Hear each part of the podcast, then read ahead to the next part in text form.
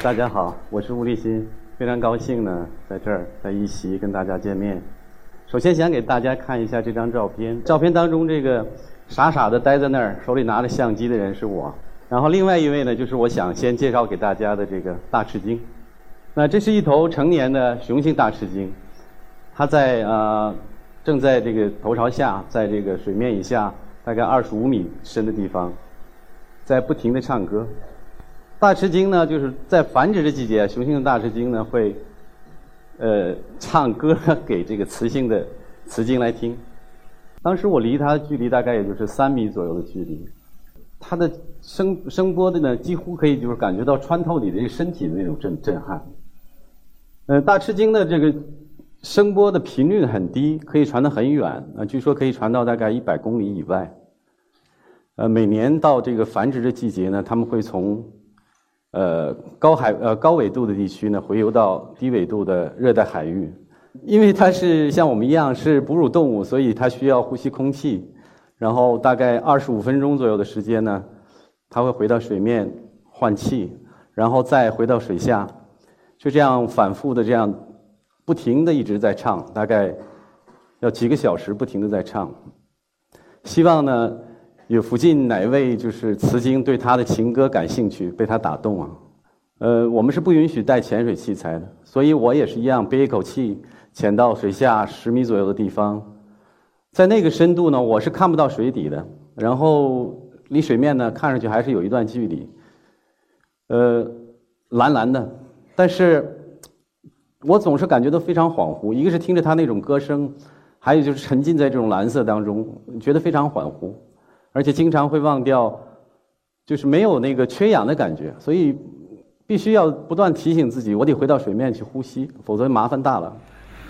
然后这张照片呢，我在拍摄它的时候呢，它正好是唱完唱了一段时间，它要回到水面，我在它的正前方，正好在它要上升到水面的这个通道上。那你想象一下，就是说，呃，九米多长，像公共汽车那么大的一个野生动物，向你迎面而来。当我当然我知道它不会伤害到我，但是我心还是狂跳不已啊！可是它呢，就是一点反应都没有。马上到我身边的时候呢，它轻轻的就转转了方向，故意不碰到我。呃，刚才放了几张有关大赤鲸的照片啊，是想让大家感受一下我在这种状况下的这个激动啊，跟我现在一样，也是在心跳，但是我现在是紧张的心跳啊。呃，谢谢。二零零二年的时候，当时呢，我在北京，我在一家外企工作。呃，一次出差到我们海南的三亚。我小的时候比较喜喜欢游泳，那在休息的时候呢，我跟同事一起就跑到亚龙湾海边。当时他们有一种叫做体验潜水的活动，那我就忍不住去参加试了一下。可这这一试不要紧，在水里你背着气瓶。悬浮在水里，然后呼吸这个自由的呼吸着空气，感觉到这种失重的状态，然后看着鱼儿在你身边游来游去，呃，一下我就马上就着了迷。然后回到北京以后呢，马上去找了一家这个潜水俱乐部，去正式的学习这个潜水，而且很快拿到了我的一个第一张潜水证书。那从此以后呢，就是几乎把所有的假期。都用在出去各地去潜水。呃，有的朋友潜水圈的朋友呢，管这个潜水呢，他们叫做我们叫做蓝色鸦片。的确，我已上了瘾，而且中毒非浅。有的时候，呃，甚至刚结束一次潜水旅行回来，马上呢就在就是整个就又进入期待下一次旅行这种状态。有的时候晚上做梦还会会会梦到在潜水。那这种情况下没办法，只好跑到北京的学潜水的那个游泳馆，去背上器材跳到泳池里面，待上几十分钟，什么都不做，就只是呼吸着压缩空气，听着自己吐出气泡的声音，是这样的一个状态。呃，下面我给大家放一些我我拍摄的一些水下的照片哈。这是一种叫做海狼鱼的一种呃海鱼，呃，但是不会经常出现在我们海鲜的食谱上。它是一种呃掠食性的鱼类，但它本身也是被掠食性的一种鱼类，所以它们有一种策略是聚集在一起，在偶然的机会呢，他们会游的首尾相连的时候，然后我们潜水员呢就会管这种形就是情况呢叫做叫做海狼鱼风暴，那看上去像龙卷风一样。这是普通的这个热带海域的菲律宾的这个珊瑚礁，它有各种各样的珊瑚、海百合等等这些东西。这是一种在印尼。在热带海域经常能够看到，但是不容易找到。在印尼的北苏拉维西拍到的一种叫做豆丁海马的一种生物，它呢是共生在呃柳珊瑚上面。它的形态呢长得完全跟珊瑚一样。它比较害羞，所以每次我的相机对到它的时候，它都会转过去，所以很难拍到它的正面照。它个呢很小，大概就是一公分左右，所以它叫豆丁海马。这个豆丁海马目前被发现。被命名的目前只有六种，另外一个呢，大家看到它这个海马的肚子是鼓鼓的。这个海马呢，跟其他的生物不一样，它是由雄性来孕育它的幼崽的，所以这个大肚子是一只雄的海马。这也是一种有趣的生物，我们管它叫官服鱼，英文叫 Mandarin fish。为什么叫官服鱼呢？据说是有些人认为它的颜色呢，像清朝的这个官员的官服一样，五颜六色的。这个鱼也很有意思。平时呢，你在这个呃，它都躲在珊瑚礁的这个深处，你很难看到它。每天晚上，呃，傍晚太阳快要落山，太阳快呃快要落下去之前呢，它开始从躲藏的这个珊瑚丛中游到边缘来，来干什么呢？来寻找它希望希望的那个伴侣。而且也是在这个呃太阳落下去的一刻，它会跟找到呃。找到的这个这个伴侣呢，一起忘我的离开这个它的安全的这个珊瑚礁，然后升到珊瑚礁之上来交配，很短暂的时间，不到十秒钟，然后就消失不见了。就是就是说拍的时候不太容易拍啊。这是一种叫做呃长毛呃叫小的长毛长毛长毛龙虾，不是我们吃的那种大龙大龙虾，非常小。它在这个热带海域的这个呃有一种桶状珊珊瑚上。大家看看这个东西是什么东西？很怪啊，有点像外星生物。这是一个呃，这是一种热带海域常见的一种鱿鱼。前面是它的呃一些触手，它做出了一个很怪的姿态，是正对着我。然后它的皮肤呢在不断的变换着颜色。我不知道它是想要传达什么样的信息给我。这是也是热带海域比较常见的一种叫狮子鱼 （lionfish）。它的胸鳍、背鳍都是有很多这个刺，而且有有毒，所以它谁都不怕。所以不像其他的胆儿小的鱼也好、生物也好，看到潜水员靠近，它会马上的跑掉。这个完全就像一个一头狮子一样，它巡在巡狮子它自己的领地。那这种叫做呃叫做蝙蝠鱼，它是这个现在我们照片中这是蝙蝠鱼的亚成体，它的幼体呃幼鱼和亚成体和成鱼呢。颜色、形状等等完全都不一样，你根本就分不清。呃，你根本就不会想象到那个就是蝙蝠鱼的幼鱼。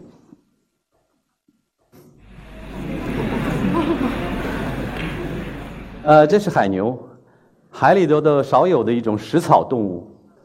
呃，原来我们国家南呃南呃海南呢也有一片地区有儒艮，那儒艮它是跟儒艮一样，都是海洋的食草动物。但是在我们海南的这个有一个如如艮自然保护区，从七十年代开始到现在，就基本上没有人见到过活体。据科学家讲，它是和陆地上的陆地上和它关系最近的生物是大象，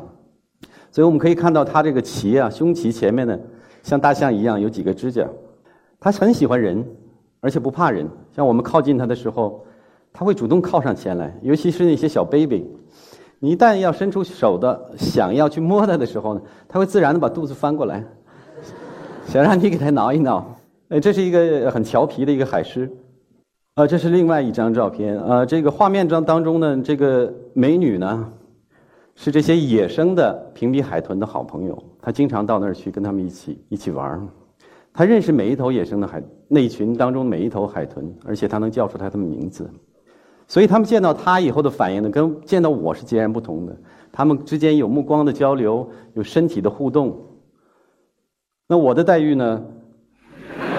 是这种待遇。因为每次我去看海豚的时候，我都是通过取景器靠近它，所以它看见的是一个怪怪的东西，圆圆的。所以我一旦我游得太近的话，它就会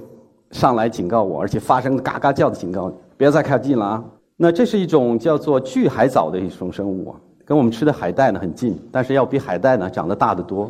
呃，最大的能长到呃大概三十多米。但我们我们我们国家沿岸没有这个这个巨海藻的分布，在其他地方，比如说加州啊，就是美国的加州沿岸啊等等。那在水下呢，大概是这个样子。所以，呃，人们管这个这个这个场面呢叫做海藻森林。呃，前面我给大家看了一些在国外拍摄的照片，从刚刚学会潜水开始，然后呃，我就带着一架这个小的数码相机开始尝试的去拍一些照片。因为那个时候也不知道什么叫摄影，也不知道什么，所以只是拍一些纪念照，然后拿回来给朋友们分享。那越拍呢，拍的时间越长，然后这个这个就想拍的越好，然后就越认真。所以通过各种各样的途径呢去学习，提高潜水技术，然后提高自己的拍摄的技能，花了很长时间。所以慢慢的就越来越认真。到后来呢，索性辞掉了工作。变成了一个呃所谓的自由摄影师。我们一直是在一开始一直是在国外潜水，为什么呢？因为像除了像海南三亚以外有这种我们叫做潜点的地方，那其他地方不会像国外有那个能够提供，就是有很多人已经探索过、研究过的地方，而且能够提供完整的这个潜水服务的这种体系。呃，所以我们在之前能够看到的所有的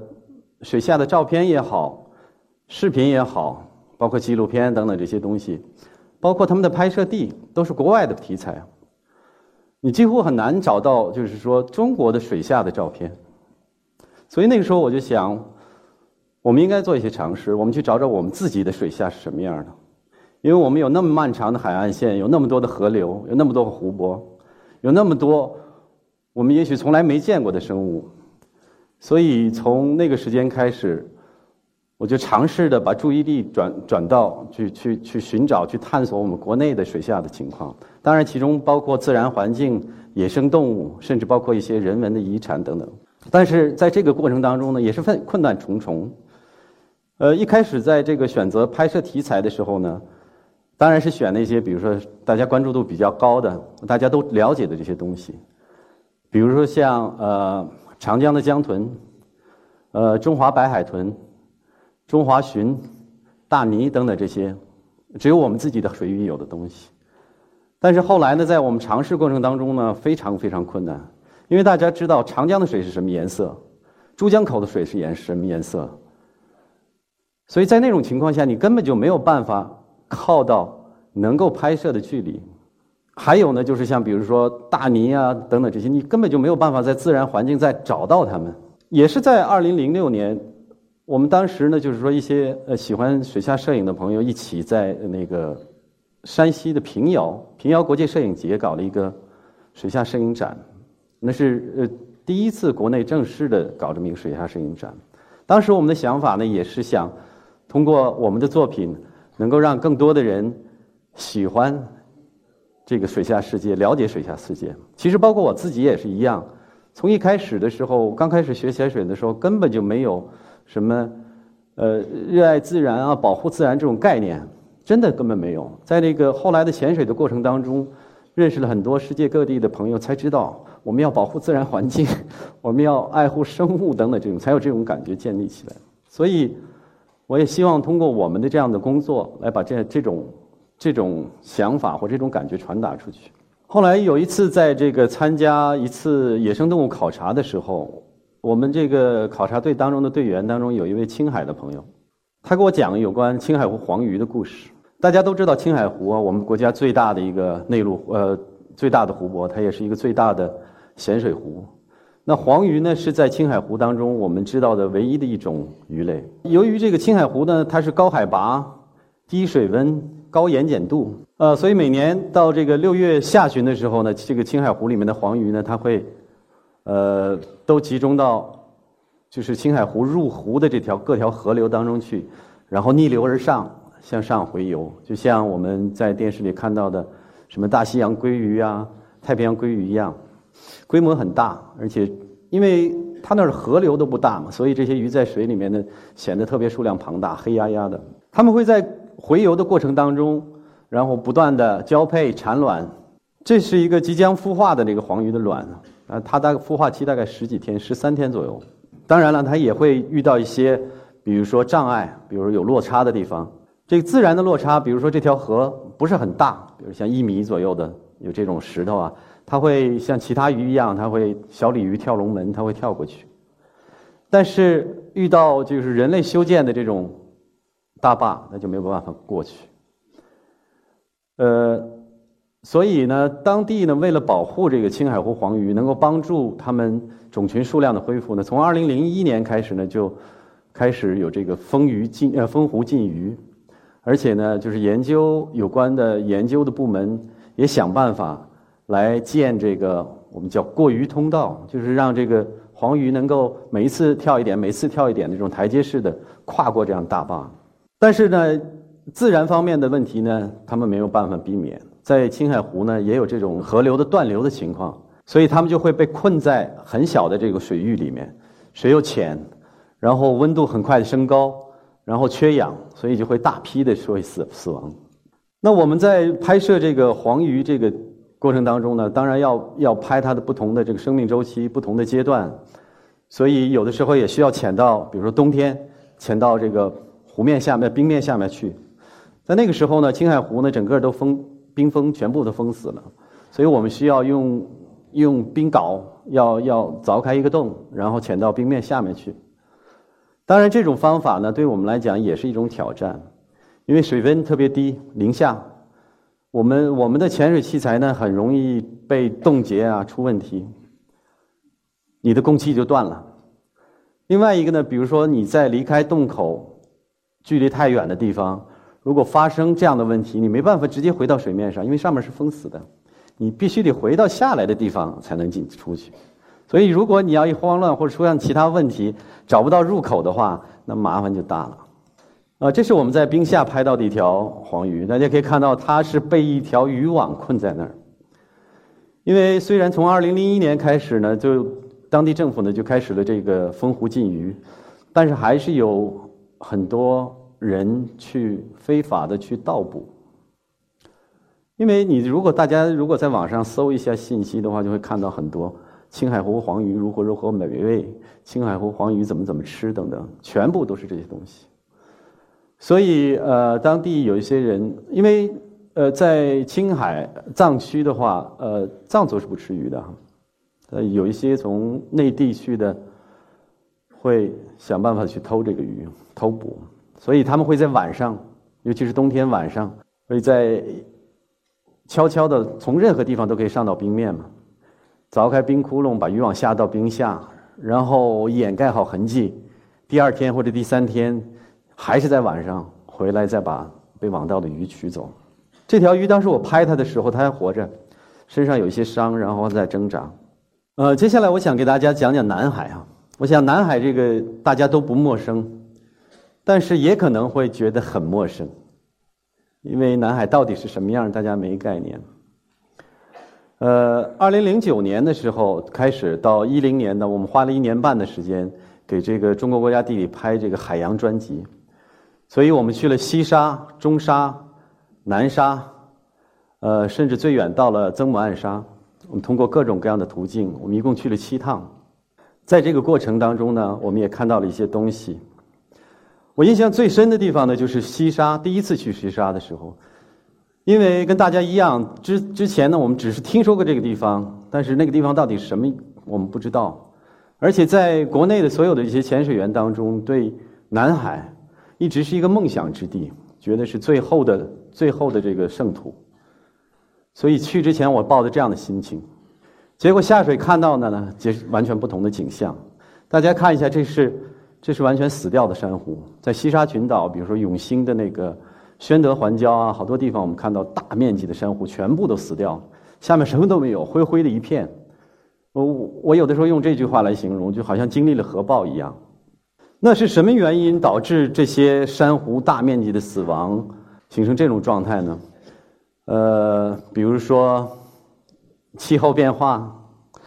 呃，比如说过度捕捞，比如说珊瑚的这个天敌，有一种叫长鳍海星的大量泛滥，呃，或者是呃其他的什么原因，但是科学家也没有没有说能够给出一个明确的解释。但是在呃南沙一带，就是说再再往南南沙一带，就是更往南，比如说像南康暗沙、北康暗沙等等这些地区呢，有一些就是说没有人到过的岛礁的话，水下的情况呢还是相对的有一点乐观。但是大家从照片上可以看到啊，有些发白的部分中间也有这样子大量的这个珊瑚白化的现象，这也是在西呃南沙拍到的一些景象，就是在海底峭壁上的这种。海扇，我们叫 sea fan，呃，它是会在呃洋流流动不同流向的时候，用触手来从海水中捕捉这些微生物。在这个海洋专辑的拍摄结束了以后，那回来我们就思考，因为说实在的，虽然我们去了七趟，虽然我们自称去了很多的地方，但是我们对南海的了解还是太太片面了，仅仅是一点点。所以在那之后，呃，零一呃一二年。一三年，我们又不断的持续到西沙去，去希望能够再看到不同的景象，所以我们改变了最开始一开始的这个以安全第一的这种想法，所以我们专门找那种，比如说珊瑚礁的拐角啊、边缘，就是迎着洋流的迎流面啊，就是洋流比较强劲的地方，专门找这样的地方下水。那的确在这后面的过程当中呢，我们也。也看到了一些很好的景象，比如说这个很健康的这个珊瑚礁的环境，这都是在西沙拍摄的一些照片啊。当然，就是水下的我们在水下拍摄的，尤其是在呃南中国海拍的一些照片呢，同呃朋友们看起来呢就是很难，因为你跟其他的热带海域的东西一样，没有人没有什么有代表性的可以一眼看出来这是南沙的东西。在后来在西沙的这个探索拍摄的过程当中呢，我们也的确找到了很多地方。有很健康的状况，比如说像这种大型的成群的大型的这个呃珊瑚礁鱼类，很棒的这个海扇柳珊瑚啊等等，还有软珊瑚，还有这个，这是这是我们很多潜水员都没有见过，那只有在这种生态环境、自然环境非常好的地方才能看到。这个叫鹰鳐，呃，它是一种跟鲨鱼很近的近亲的一种生物，游起来非常优雅。我当时拍这张照片的时候呢，这这只鹰鳐从底下上来迎迎面而来，那我等在这儿等它过来，靠到可以拍的距离，我闪光灯一闪呢，它就愣在那儿停在那儿了。我就从从来没见过这种东西，然后他想着怎么办，然后最后还是掉头离开了。呃，这是我第一次啊，就是这么多年第一次近距离拍摄到鹰鳐，因为以前也去过很多地方，也远远的看到过。所以非常高兴能能在西沙拍到我们，就是能在西沙拍到鹰鳐是太对我来讲是一次莫大莫大的一个这个奖励吧算是。然后还有这种生物，这种生物叫福福分，英文叫 manta manta ray，也是鲨鱼的近亲，但是它呢跟前面的鹰鳐不一样，它是靠吃浮游生物微小的东西，叫哦，它前面有两个这个像鳍一样的东西是靠这个。来改变水流，让这个水里的这个微生物呢集中起来进到它的嘴里。有的大的可以长到一展，可以到五米。所以你想象一下，这个一展五米的一个一个生物从你头顶上掠过的时候什么感觉？那有人说，那个就美国的那个隐形战机啊，某种程度上是参考它来设计的。这也是潜水员的梦想。有很多潜水员潜了很多年都没见过它，但我们在西沙看到它。所以这就完全颠覆了我们一开始的想法。我们西沙完了，我们南中国海什么都没有了。所以还是有希望，也的确如此。我们在后来的这个探索啊、拍摄的过程当中，又重新的仔细的去观察我们曾经看到过、我们认为彻底完了的地方、彻底毁灭的地方。我们真的发现了新的，就是这些造礁石湖珊珊呃造礁石珊瑚的新的珊瑚的附着。开始生长，开始有了恢复的迹象，所以这是很令我们开心的事情。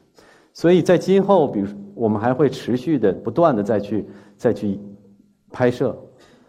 呃，二零一二年，大家都知道，二零一二年成立这个三沙市，然后二零一三年呢，开始有尝试性的有这种西沙旅游，大家都听说过这个椰香公主号，可以带少量的游客到西沙去旅游。呃，当然这是件好事啊，大家在座的大家将来也有可能会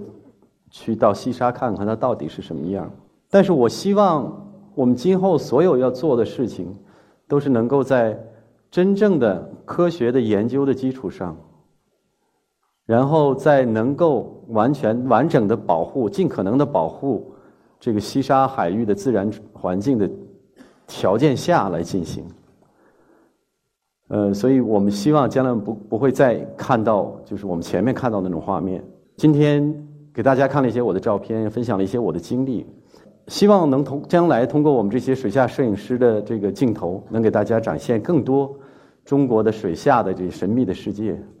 但是我也同时希望呢，在座的各位，将来有机会像我一样去尝试一下，到时候你会发现，呃，到了水里你会发现，它是一个完全的、完全不同的世界。好，谢谢大家。